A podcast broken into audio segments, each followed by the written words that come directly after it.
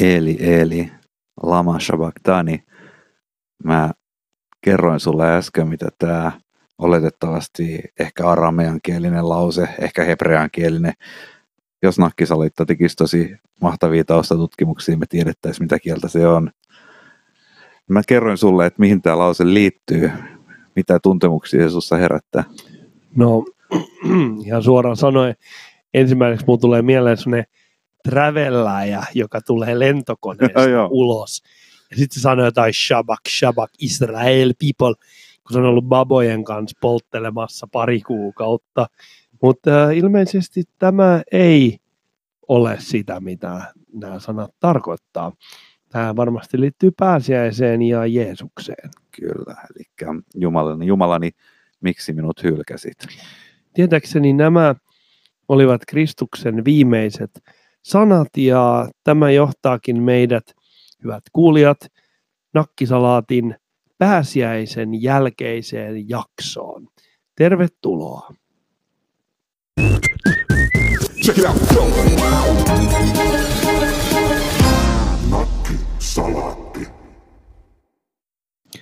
Joskus näillä tämmöisillä lentokoneista pyörähtäne, ulos pyörähtäneillä epämääräisillä hippibajauttelijoilla, niillä on ihan hyvät jutut.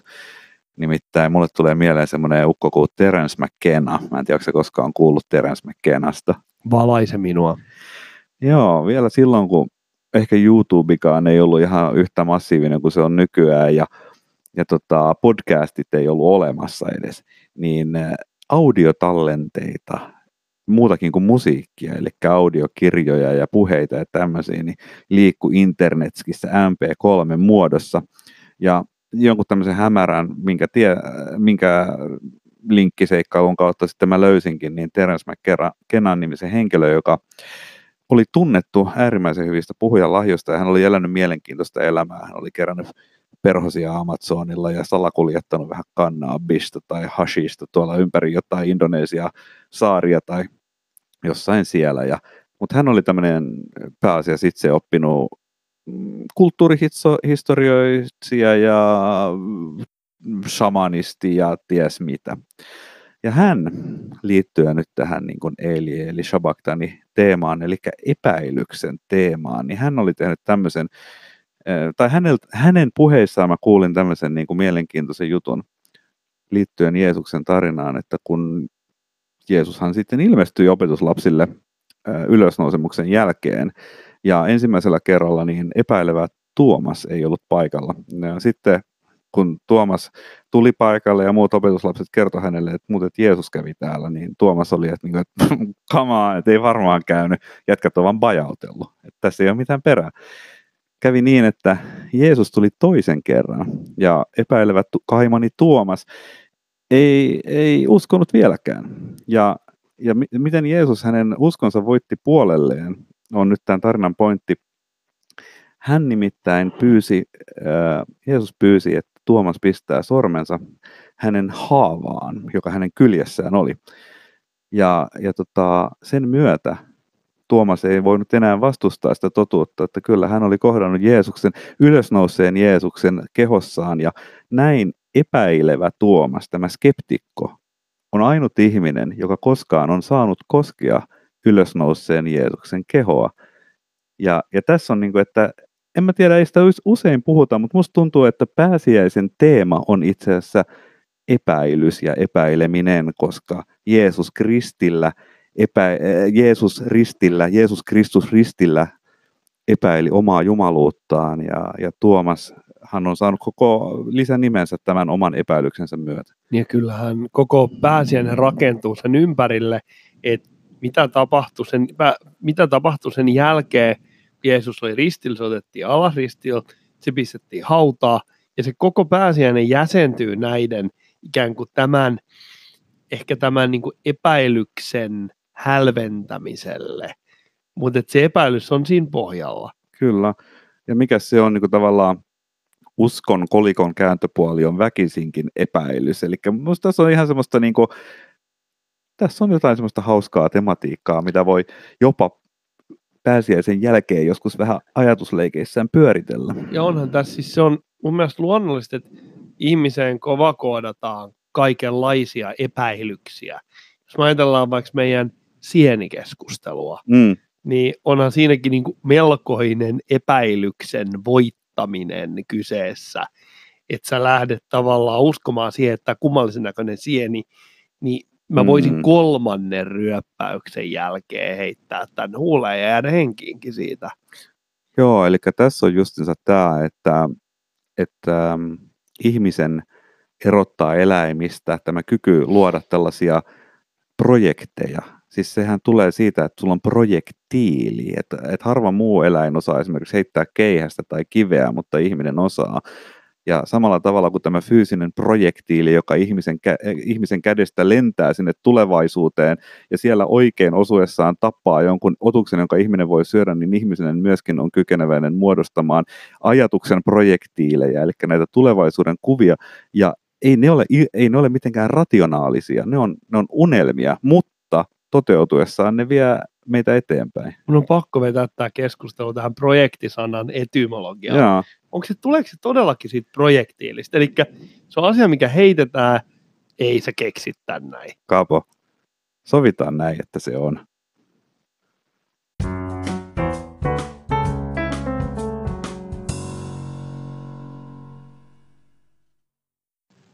Mun on pakko jatkaa vääntämistä. Siis nyt, mä, nyt me puhutaan, sä määrittelit äsken äärimmäisen nokkelasti projektisanan tämmöisenä kaarena, joka osuu mm. ja niin edelleen.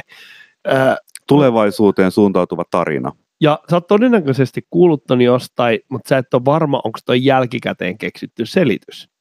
Joo, siis en mä ole selvittänyt, että onko tämä nyt jonkun niin proper kielitieteilijän mukaan oikea tulkinta siitä, että projektiili ja projekti olisi sukua Tuleeko se niin kuin missä, ja ylipäätään niin kuin nämä etymologiat, mä vaan mietin sitä, että, että se on tavallaan niin kuin ihan yhtä kossär, Mm. että oletko se jälkikäteen määritellyt jonkun termi, vai onko se termi syntynyt jonkun määritelmän pohjalta. Joo, joo. Eli ne on ihan tasa-arvoisia, ja mä uskon ton sun määritelmän, mä hyväksyn sen, mun mielestä se on nerokas, vaikka sä olisit keksinyt se viisi minuuttia sitten.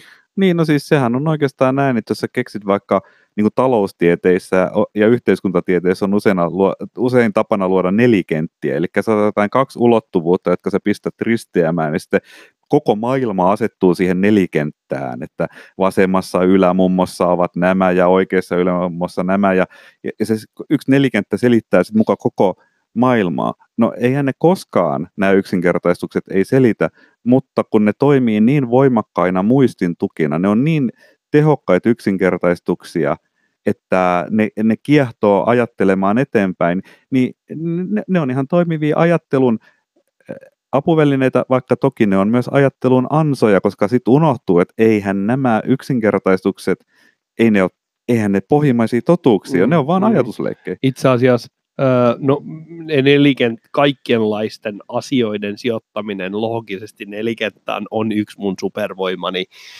äh, tämmöinen niin sivujuonne, mutta asioiden yksinkertaistamisestahan, niin mä muistan silloin nuorena, kun meillä oli Ää, meillä oli, me pyöritettiin tätä purkkia, teidän purkkia, siis ää, BBS. tämmöistä bulletin boardia, Mm. mihin soitettiin modemeilla, niin mä muistan silloin, kun sä käytet, silloin käytettiin paljon makroja. Eli makro oli tällainen juttu, että sulla oli etukäteen määritelty joku kirjain, ää, joku viesti tai joku tämmöinen Mhm. vastaava, ja sä laukaset sen painamaan vaikka F2-nappia. Niin mä oon joskus miettinyt, että stereotypiat, nämä on tämmöisiä yksinkertaistettuja asioita, Mm. jotka sä pystyt tosi nopeasti kommunikoimaan.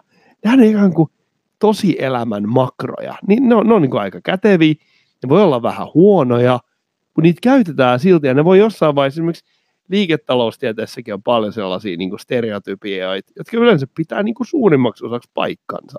Kyllä, ja sitten jos siinä menee niin kuin astetta hienojakoisempaan ajatteluun, niin sitten hän löytää sen, että jokainen sana on makro. Eli oikeastaan, jos, jos ihminen pyrkii ajattelemaan ja se ajattelu on vangittu sanoihin, niin se on tietyllä tavalla hy- hyvin suurella todennäköisyydellä tuomittu kulkeen ennalta määritettyjä rajoja, ratoja pitkin ja noudattaa ennalta määriteltyjä rajoja. Eli tietyllä tavalla sen tyyppiset tilanteet, jossa esimerkiksi fyysisen uupumuksen takia sä oot kiipinyt tunturin päälle ja, ja tota, sulle tulee se mielen hiljaisuus ja silloin joku ajatus laskeutuu sun päähän semmoisena intuitiivisena sanoiksi vielä purkamattomana kokonaisuutena, niin vaan silloin sä löydät jotain niin kuin uutta tietoa. Mun kohdalla niin se voisi olla esimerkiksi sellainen, että voi saatana, mä oon väsynyt. Thomas, mä luulen, että jossain vaiheessa meidän kuulijatkin esittävät kysymyksen, että minkä takia me kuulostetaan Yle Puheen yöohjelmalta? Joo, mu- musta tuntuu, että me ollaan justiinsa ikään kuin kurkattu suuren esiripun taakse. Yle massittelee yleveroilla varmaan jonkun niin kuin 17 triljoonaa puupenniä vuodessa. Ja, ja totuus on se, että niin kuin kohtuullisen ö, vaatimattomalla investoinnilla niin me ollaan saavutettu kaikki, mitä äänenlaadussa ja ylitetty sisällönlaadussa toki jo aikaa sitten, mitä Yle tuottaa. Niin siis kyllähän tämä 85 000 euroa on jollekin iso raha, mutta Ylelle se on aivan pikkuraha. Just.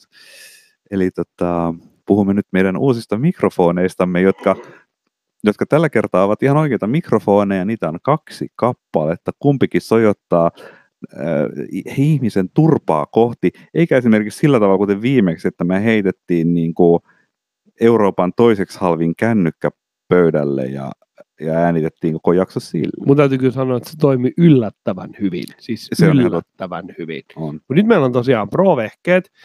Me ollaan saatu jonkun verran aikaisemmin kuulijapalautet siitä, että meillä on vähän pientä kaikuongelmaa. Ja me uskoisin, että me ollaan nyt niin kuin eliminoitu se aika tehokkaasti. Joo, mutta jos me jatkettaisiin nyt vielä ikään kuin pääsiäisteemassa, niin minä ojennan sinulle tällaisen artefaktin, joka pitää sisällään mysteerin ja, ja sitä kautta kytkeytyy tähän epäilyksen teemaan, koska et sä tiedä, vaikka täällä olisi pommi, joka räjähtää. Lemströmillä on nyt kindermuna kädessään. Oh, ja mä otan muna. sen käteen.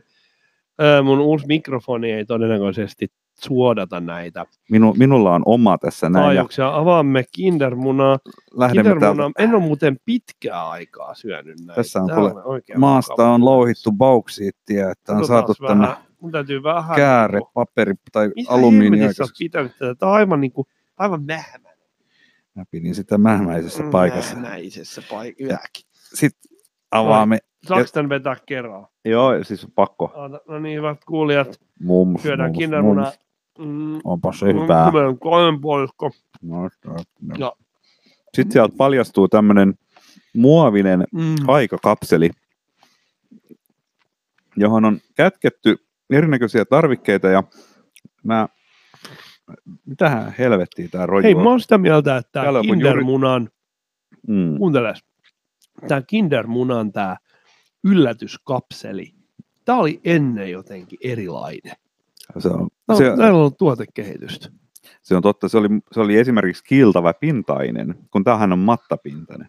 Täältä tulee hetkinen, mitä ihmet? Täällä on, täällä on ensinnäkin tämmöinen niin kuin, virsikirjafontilla painettu juristin kirjoittama dokumentaatio, jossa sanotaan, että, että joutuessaan poikittain erinäisiin ruumiinaukkoihin nämä pienet kappaleet voivat aiheuttaa terveydellisiä haittoja. Katsotaan, mitäs mulla on siis. Mulla on, tässä on kaikenlaista kirjoitusta, mitä mä en näe. Mm. Öö, mä olen saanut, ei vaan totta, tai jonkunlainen niin kuin, mikäs tämän nimi on? Öö, jonkunlainen tämmöinen auto. Sinä kun meistä kahdesta olet rakentaja, niin sä saat koota nämä molemmat. Voi luoja.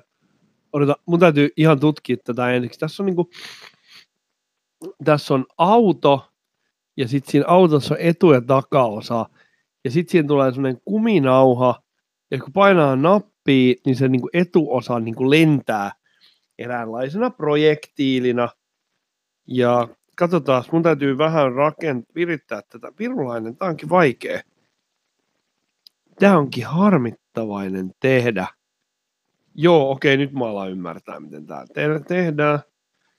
Tuohon laitetaan toi kuminauha, noin. Mums. Sitten laitetaan toi tohon. Kinder yllätysmunan suklaa on ihan aika hyvän makusta. Itse asiassa toivoisin, että mulla olisi kahvia tässä nyt sen seuraksi. eipä nyt ole. No niin, kato, on tehty. Wow. Näytäpä, mikä sieltä tuli. Nyt on tämmöinen, mutta on varovainen, siinä on semmoinen jännite, se niin kuin lähtee, se keulaosa lähtee siitä irti. Okei, mutta tämä on siis tämmöinen jonkinlainen öö, trukki. Eikö se niin? on jonkunlainen tämmöinen niin ajoneuvo. Sinä voit kenties lahjoittaa tämän pojallesi, joka toteaa, että vittu onpa pyyryläinen lahjafaija, osta mulle prätkä. Mä luulen, että, että, että tämä ei tulisi menestymään kyllä meidän lahja-osastolla. Mä kokeilen nyt ampua tämän. Tää lähtee silleen. Okei, okay. Ihan pieni hetki.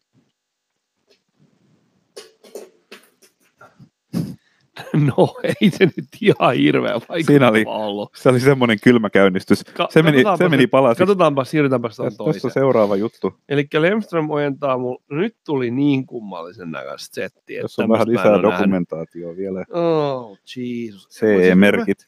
Siis vanha kylmäkäynnistäjä ei lue ikinä ohjeita. Nyt mun on ilmeisesti pakko lukea. Voi luoja. Mahtaako meidän lähetysaika riittää tähän? Eli tämä on jonkunlainen tällainen, öö, tässä lukee Go Move, ja se on tällainen niin kuin, öö, hetkinen, tuohon laitetaan tommonen, sitten laitetaan joku tommonen, niin kuin, tämä, tämmönen, niin kuin, tämä näyttää vankkelkoneen männältä, tämmöinen niin kuin kolmio, jossa on vähän niin kuin, niin kuin kuperat noi sivut. Ja sitten sinne laitetaan jotain kortteja sisälle ja sitten tehdään jotain. Ihan Siis sä kuulostat siltä, että sä et yhtään tajuu, mikä se on. Näytäs mulle. Siis Mä- to- vaikuttaa me voidaan- me voidaan- sairaan tylsältä. Joo. Me voidaan Mä skipa... rakennan sen silti. Mä rakennan silti. Mä rakennan Mikä aina kaikki. Joo, koita sä rakentaa sen. Mä kerron, että miksi mä halusin ostaa kindermunia on se, että jotenkin hetkinen, minkä takia vaimoni osti kindermunia ja sitten mä söin kindermunia ja sitten mä avasin sen ja sitten sieltä paljastui sellainen joku Barbie-hahmo. Ja siinä kuvassa se Barbie-hahmo seiso jonkinlaisella alustalla, joka, joka näytti semmoiselta kuin fysioterapia paikoissa on semmoisia tasapainolautoja, niin se näytti siltä, että tämmöinen Barbie-lääkäri seisoi tasapainolaudan päällä, ja se oli selvästi jossain messuilla, koska siinä oli myöskin paikka rollapille, että sillä oli joku sellainen pahvi siinä takana. Se oli Barbie-konsulentti. Se oli, se oli, se oli kyllä, se oli terveysteknologiakonsulentti jossain messuissa. Se on ainoa järkevä tapa selittää sitä asiaa. Ja sitten se huvittava on se, että mä katsoin sitä, että no okei, tässä on nyt tämä alustaosa, ja sitten tässä on tämä Barbie, joka Barbie koostui kahdesta palasta, se oli aika helppo koota. Ylävartalo ja alavartalo. Epärealistiset kehon mittasuhteet toki. Varmasti aiheuttaa ahdistusta ja bulimia monille tässäkin sukupolvessa, mutta mä yritin sitten asettaa sitä siihen alustan päälle. Siinä ei ollut mitään järkevää tapaa, että sen olisi saanut siinä pysymään. Siis se, se ei niin kuin siinä pysynyt.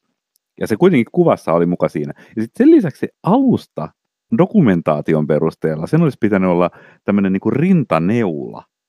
Mutta kun si- siinä rintaneulassa oli kuitenkin ikään kuin tuet sen Barbin kantapäille, jotka eivät sitä siinä kiinnittäneet, ja siinä oli paikka sille rolla pahville, joten se oli aika helvetin ruma rintaneula.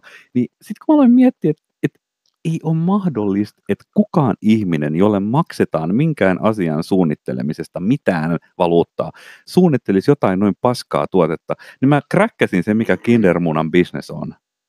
Ja se on se, että tämä on jotain paskaa, mitä on tuotettu jossain massiivisessa kiinalaisessa lelutehtaassa, ja se on ollut se on ollut siellä, kun muotissa ollut joku vika. Ne on ollut valmistamassa osia johonkin legoihin tai Se on jotain muuta. niin kuin, mikä se on, äh, kakkoslaatu tai Kakkoslaatu. kolmoslaatu. Ja sitten ne palkkaa jotain niin kuin copywritereita jostain mainostoimistoista, joiden tehtävä on keksiä tekosyy sille, että miksi tämä muovinpala on olemassa, eikä vaan valu sitä niin kuin jotain kiinalaista jokea pitkin jonkun kalan suuhun, mikä on sen toinen vaihtoehto niin kuin tähän maailmaan. Ja se, mä uskon, että tästä on niin kuin Kindermunissa pakko olla kyse. Mutta hetkinen, nyt täytyy nähdä tämä posin kautta.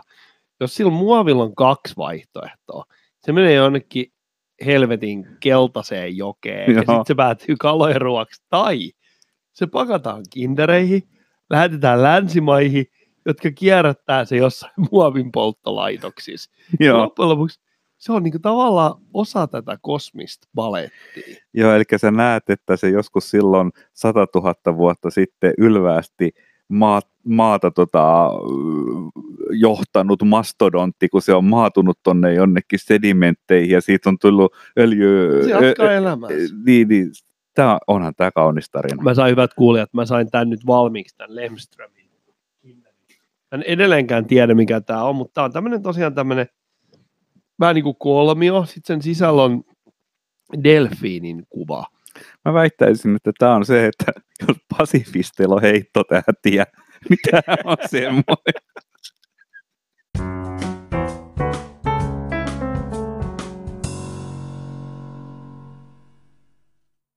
Hyvät kuulijat, hyvät kuulijat, Lemström on tänään melkoisessa vedossa. Hän, varsin, hän oikeastaan niin kuin hehkuu intoa. Mä Mm. pistän vaan sinne signaalin sinne ykkösmikin suuntaan. Ehkä mä oon jotenkin sun astraalikehosta kalastanut tämän, hetkinen nyt, ai mutta kun sä et käytä sitä sanaa, niin mä voin käyttää sitä. Mä, multa on kielletty yksi sana, mutta mä en voi sanoa, mikä sana se on. Joo, ja se sana on aasinsilta. Se oli toi. Eli aasinsiltojen superlahja, ehkä mä vähän varastan sitä tässä nyt tä- tämän jakson aikana. Nimittäin kun kindermunien sisällä olevien mysteeriobjektien kokoaminenhan vie tämmöisiin niin kuin lapsenomaisiin tunnelmiin, niin mä keksin, että mä en ole koskaan kysynyt sulta, että silloin Kekkoslovakiassa, jossa sinäkin olet syntynyt kauan kauan aikaa sitten. Kyllä.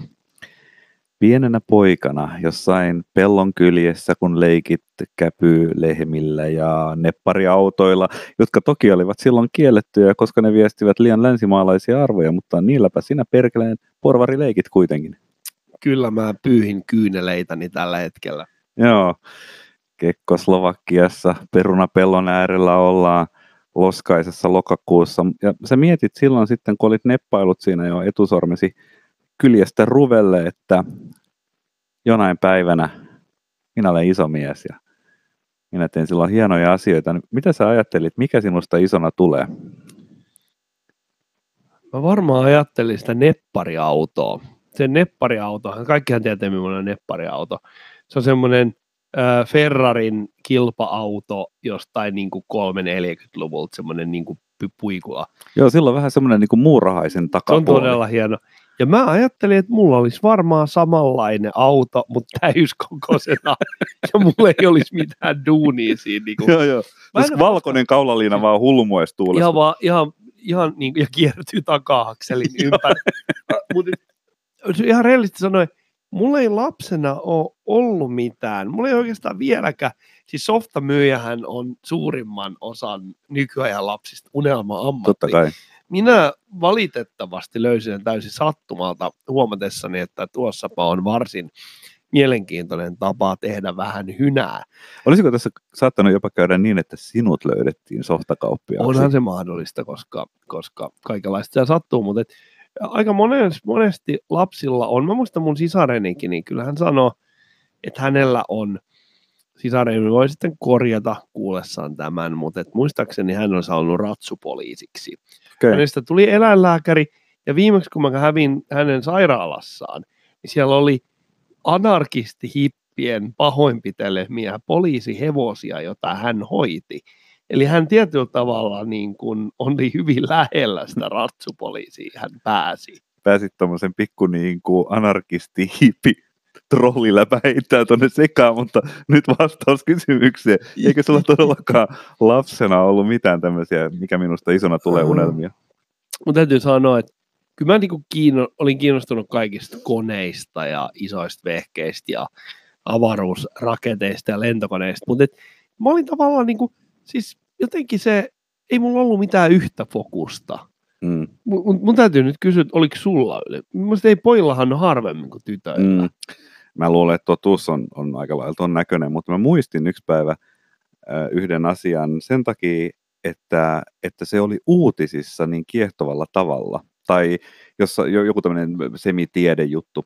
Se oli se, niin kuin moni lapsi ilmeisesti, mä luulen, että on ajatellut, että olisi siistiä olla arkeologi. Mä olin itse asiassa sanomassa, lisäämässä, että sen jälkeen kun mä näin Indiana Jonesin, niin sen jälkeen mä halusin olla arkeologi ainakin jonkin aikaa. Mutta mä luulen, että joka ikinen ihminen on käynyt tämän saman vaiheen läpi. Joo, ja, ja totta, se meni näin, että nyt on sitä Amazonin viidakkoa on kuvattu LIDAR-teknologialla.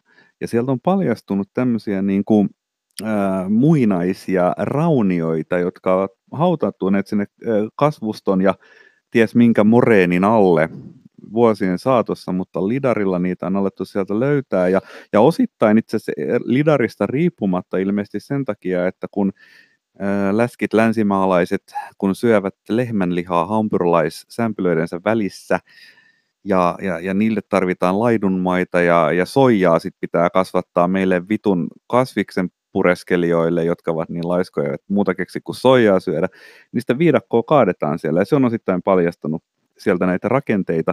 Ja, ja se hassu juttu on se, että kun mä olin lapsi ja mä ajattelin tätä arkeologi tulevaisuutta, niin, niin jostakin syystä mä yhdistin sen aina Amazonin viidakkoon. Ja sen takia, että kun mä näin tämmöisen, että, että tämmöinen ihan tosi massiivinen löytö on tehty, että siellä, niin kun siellä viidakon alla on ihan järjetön määrä semmoista niin kun arkeologista taukkaa. Siis siellä on ilmeisesti asunut ihmisiä miljoona tolkulla niillä alueilla, mikä tänä päivänä tuntuu todella hullulta. Niin se, mä olin sillä, että onpa hassu juttu, että tuommoista on skidina ajatellut, ja nyt se on jollakin tavalla niin kuin ilmaantunut tänne, että kyllä siellä viidakossa on tosiaan arkeologille hommi.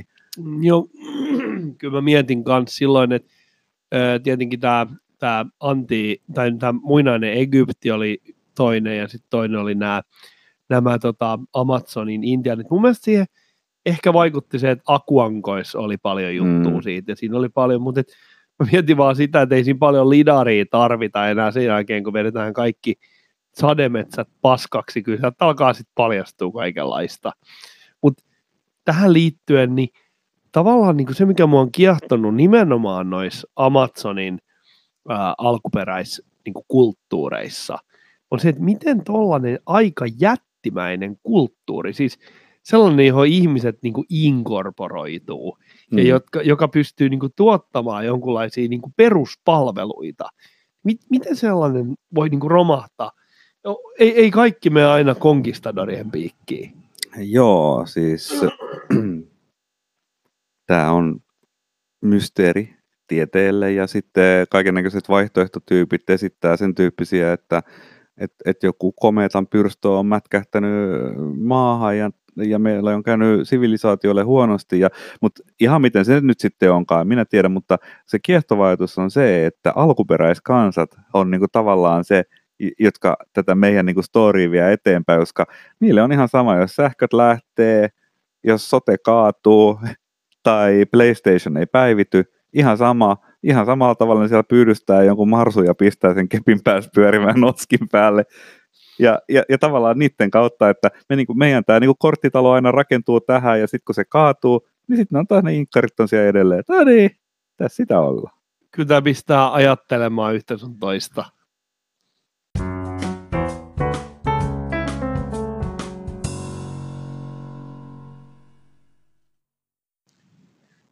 No niin, nyt me käytiin Amazonin viidakoissa tässä meidän uudessa akustisesti miellyttävässä podcastissamme. Mm. Mihin te, diplomi-insinööri Lemström, viette meidät seuraavaksi? No jos mä nyt edelleen tätä niin kuin lainaan aasinsiltojen superlahjaanen, niin se olisi aika loogista, että jos äsken teemana oli historia, niin ottaa tämän historian sisar, sisartiede tähän, niin kuin, joka on siis sosili, sosiologia. Sosiologia. Kyllä, kyllä. Eli kun me otetaan, niin kun, jos me otetaan ihmisen käyttäytymisestä pois se ulottuvuus, että me pyrittäisiin selittämään sitä sillä perusteella, että mitä me on nähty, että on tapahtunut, vaan että me ollaan yhtäkkiä tässä ja nyt me vaan katsotaan tässä niin kuin elämän futiskentällä niin kuin 360 astetta joka suuntaan yritetään ymmärtää ihmisiä ihan sillä perusteella, mitä me nähdään. Niin Mä oon, mä oon ajatellut, että sosiologia on niin kuin, että se on, semmoista, se on niin kuin yhteiskuntatiede, että se on niin kuin semmoista joukkojen psykologiaa. No sen varmaan voi ajatella noinkin. Mutta ihan mielenkiintoinen niin kuin nä, nä, lähestyminen sosiologia. Sosiologia on hauska sitten me voidaan keskustella, koska me tiedetään siitä tosi vähän, mutta siellä on niin kuin kaikenlaisia mielenkiintoisia juttuja nousee siitä. Joo, ja tämä itse asiassa liittyy tämmöiseen niin kuin vähän autoiluskeneen kahdesta eri näkökulmasta. Tää, mä olin tulossa kuntosali tuossa eräänä päivänä, sitten mä olin semmoisessa kuntosali hypessä, mä olin erittäin voimani tunnossa, kävelin aurinkoista katua alamäkeen vielä, eli mä e, askel oli kevyt. Sitten siinä alamäen päässä on suojatie, ja mä lähdin ylittämään sitä rintakaarella, jolloin käy helposti niin, että ehkä tulee hieman murto-osa sekunnin liian myöhään katsottu, että no onkohan sieltä vasemmalta itse asiassa tulossa auto. Ja sieltäpä oli tulossa, jolloin mä olin ehkä vähän ärsyttävä jalankulkija. Mä tulin nurkan takaa pitkällä askeleella ja vähän niin kuin olen paukkaamassa siihen auton eteen. Ja sitten mä saman tien näen, että siellä on mitä herttaisin sellainen mummeli. Se oli joku tämmöinen koppimopoauto, siis tosi pieni se oli se, mummelilla oli niin kuin, varmaan niin kuin papiljotit päässä ja sellainen vaaleansininen joku kukkamekko päällä ja, ja se, se näkyy just ja just sieltä ratin takaa. Oh-oh. Ja tota, Sulla on kaikki raajat tallella kuitenkin edelleen. niin kuin näet, ne on jotakuinkin tässä. Ja tota, mutta mä tietysti hidastin ja hänkin oli kuitenkin hyvän matkan päästä ja, ja hänen äh, reaktionopeutensa äh, ei ollut päätä huimaava, mutta hän alkoi jarruttaa. Mutta kuitenkin siinä tilanteessa oli vähän semmoinen, niin kuin, eh, se ei ehkä ollut kaikista niin kuin sujuvin ja mukavin kummallekaan osapuolelle. Ja, mutta koska mä olin niin hyvällä tuolella, niin kun mä katsoin sinne mummoon päin, niin mä hymyilin hänelle ja nostin käden tervehdykseksi ja kävelin sen tien yli. Ja hän nosti iloisesti mulle käden siitä ratiltaan, koska, ja mä melkein jopa sitä katseesta luin, että hän oli vaan onnellinen siitä, että että mä en toiminut sillä tavalla, kuin jalankulkija saattaisi toimia, eli tavallaan syyllistää sitä autoilijaa siitä, että vittu tässä suojatie, sä tuut tähän näin kovaa ja vittu mulla on oikeus mennä tästä. Nyt on puhuttu viime aikoina paljon niin kuin esimerkiksi tämmöisestä, niin kuin jotenkin meidän ajassa on sellainen piirre, että luodaan vähän turhiakin vastakkainasetteluja, itse asiassa oikein helvetisti turhia vastakkainasetteluja, jota sitten tämmöinen niin kuin asioiden tahallinen väärin ymmärtäminen niin kuin katalysoi. Niin tähän nyt päästään, eli tämähän ei ole suinkaan minkälainen silta, vaan ihan suoraan niin kuin asian äh, sivussa edetään, niin äh, jotenkin autoilijat vastaan kävelijät tuntuu mm. olevan vähän samanlainen diskurssi kuin autoilijat vastaan pyöräilijät ja kävelijät vastaan pyöräilijät, niin tässä on niin kuin se, että mä olen esimerkiksi kuullut ihan fiksuja ihmistä sanovan, että autoilijalle ei saa moikata, jos se antaa sulle tietä, koska sä et saa kiittää sitä siitä, että se tekee mi- mitä niin kuin laki edellyttää. Ja mua häiritsee toi. Siis... Mun mielestä se on täysin normaalia, että autoilijalla moikataan, kun se Joo. pysähtyy siihen sun. Se on, eikä se kuluta mua yhtään. Niin, ja mun mielestä tuntuu tosi kummalliselta, että miksi joku löyt, niin näkisi tarpeelliseksi perustella sitä, että ei pitäisi kiittää. Niin kuin, että hyvänen aika varmaan niin kuin jää suurin osa ihan ansaituista kiitoksista jää sanomatta kuitenkin tai asuttamatta eri tavoin. Et niin kuin tavallaan, että se tällaisen kommentin niin kuin jättäjä ajattelee, että että se normitilanne on Joo. se, että se autoilija noudattaa velvollisuuksia ja se kävelijä kävelee ja sitten se ei niinku reagoi mitenkään. Ja sitten jos se autoilija vähänkin häröilee, niin sitten sen kävelijän velvollisuus on niin kuin mouhota ja huutaa aivan Joo. saatanasti, jos se jää henkiin. Joo, tämä itse asiassa liittyy semmoiseen liikennehavaintoon, jonka mä oon tehnyt pyöräilijöistä aika usein, mutta ehkä, ehkä ja varmaan se, siis sen täytyy olla myös muissakin, koska ne on samoja ihmisiä, samat ihmiset pyöräilee ja kävelee ja ajaa autoa usein, että sinällään, niin, niin tämä havainto on tämä, se, mutta se liittyy pyöräilijöihin siksi, koska pyörän nopeus on suuri ja se korostaa sitä, että kun asun tuossa Aurajoen rannalla, missä kulkee pitkä katu, suora katu, jossa on paljon kevyttä liikennettä. Ja siinä on paljon pyöräilijöitä, jotka tuntuvat ennakoivan tulevia tilanteita aivan saatanallisen huonosti.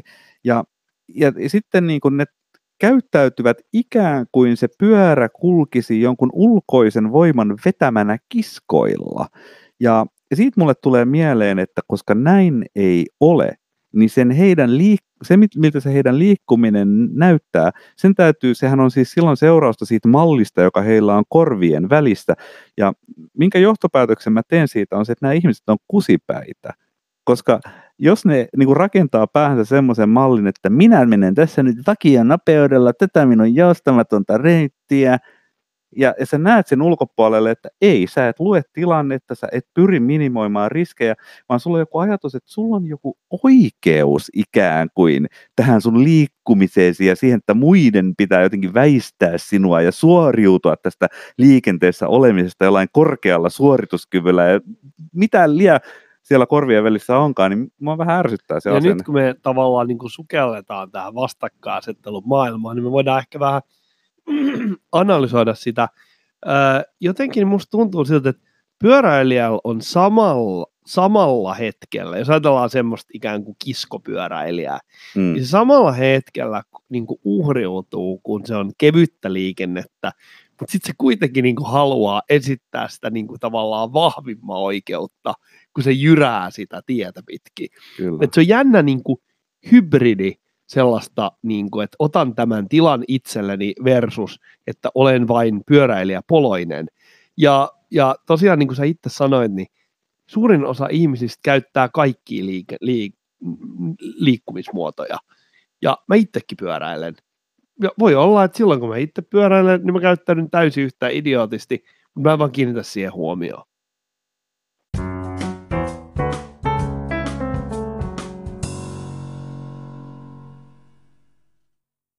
Lemströmin pajatso näyttäisi edelleen olevan.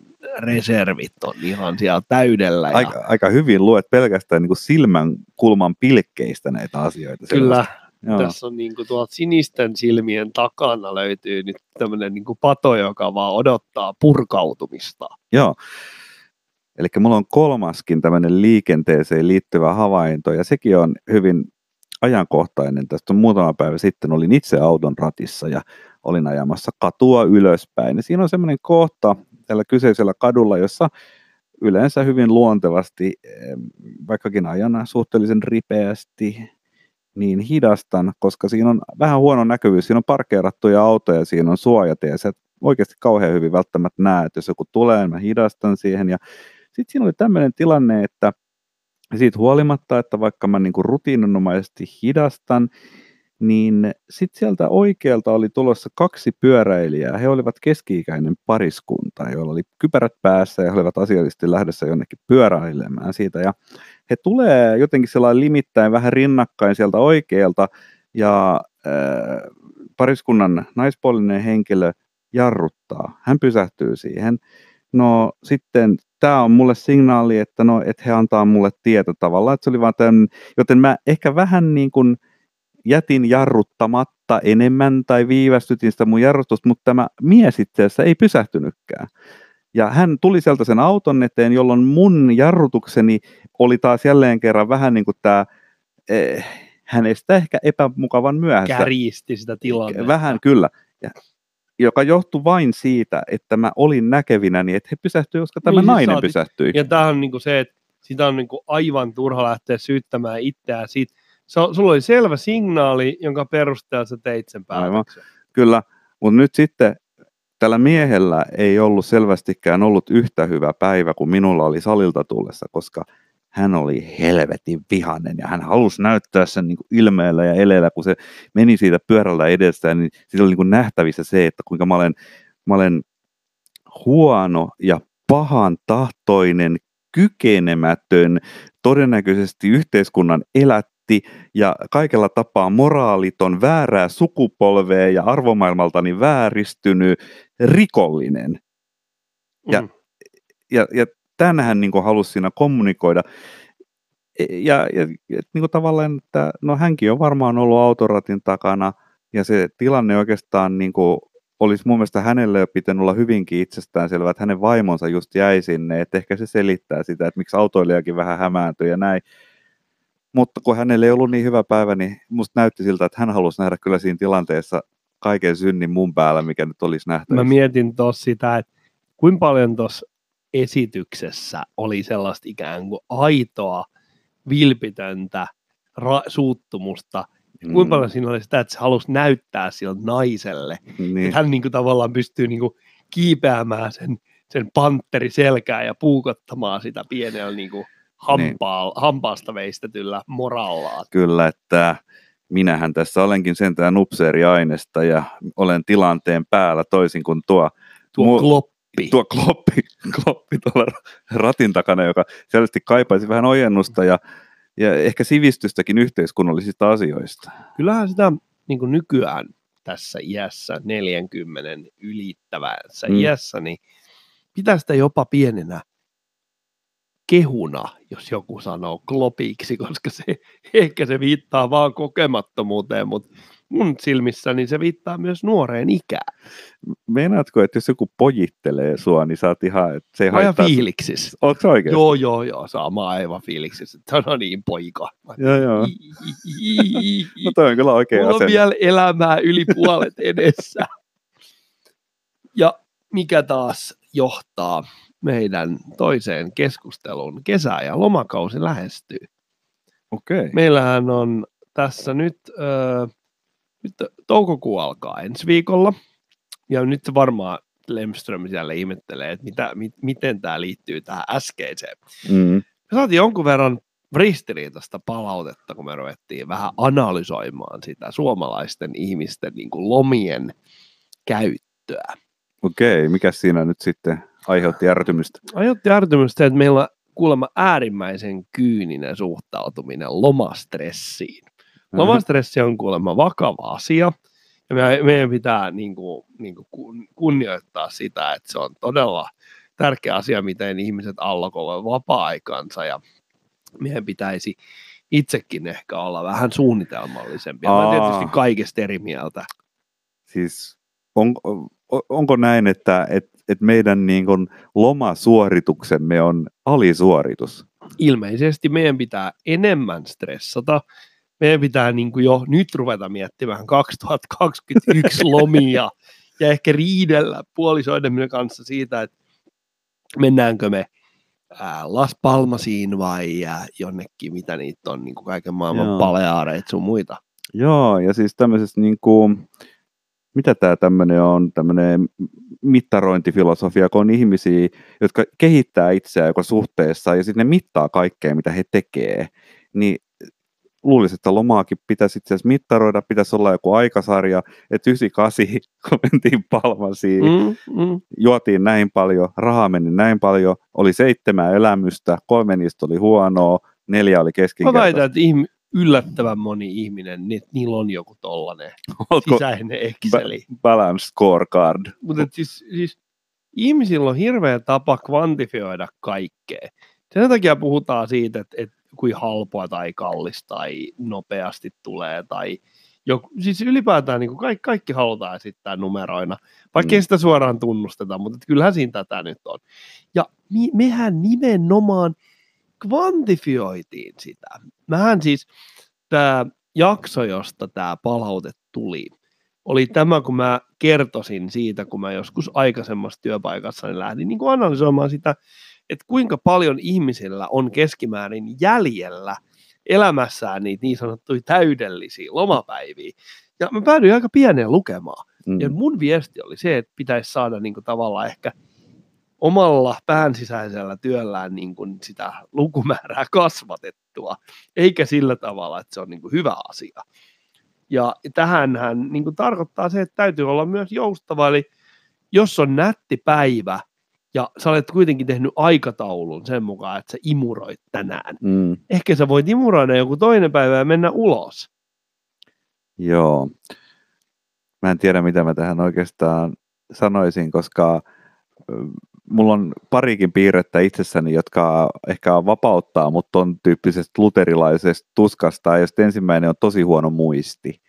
Et, et, et, ja ylipäätään mä muistele vanhoja, joten mä en, mä en tekisi aikasarjavertailua, enkä, enkä sitä kautta elämäni suorittaminen tai elämäni oppimiskäyrän piirtäminen ei ole mulle kauhean niin kuin, lukujen kautta helppoa. Mä teen sitä puhtaasti fiiliksen pohjalta. Ja, ja sitten toinen on varmaan vaan se, että mä oon ihan ylipäätään niin jotenkin häikäilemättömän, onko se nyt sitten sitä, mitä sä sanot eksistentialismiksi, että mä pistän koko ajan sitä, sitä niin kuin hetkeä, mikä nyt on käsillä, niin yritän ponnistella sen eteen, että koska mä en oikein näe mitään muuta, missä olisi mitään todellisuusarvoa, niin siitä, että me käyttäisiin aikaa tulevien lomien suunnitteluun tai menneiden arviointiin tai mihin, niin se vaan tuntuu siltä, että no sehän on pois nyt taas tästä. Että ei, ei, ei siinä kyllä mun mielestä niin kuin mitään järkeä. Ja varsinkin kun se on loma. Siis et, eikö loma nyt ole, se on niin kuin lepoa ja virkistäytymistä, niin jos sä otat siitä jos, saatat, jos sä pistät siihen suorittamisen päälle, niin sä puho,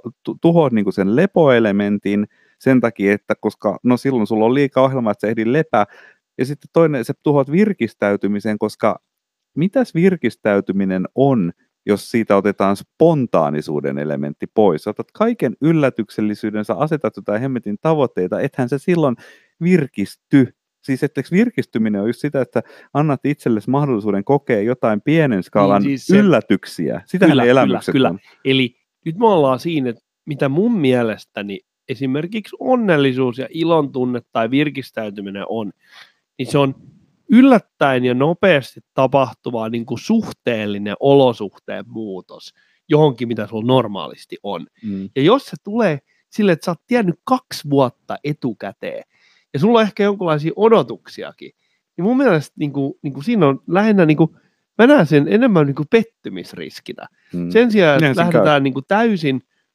hyvä idea, että nyt lähdetään, niin kuin, että ei aina tarvi mennä minnekään ulkomaan, sitä se kuluttaa helvetisti hiilidioksidia. Mm.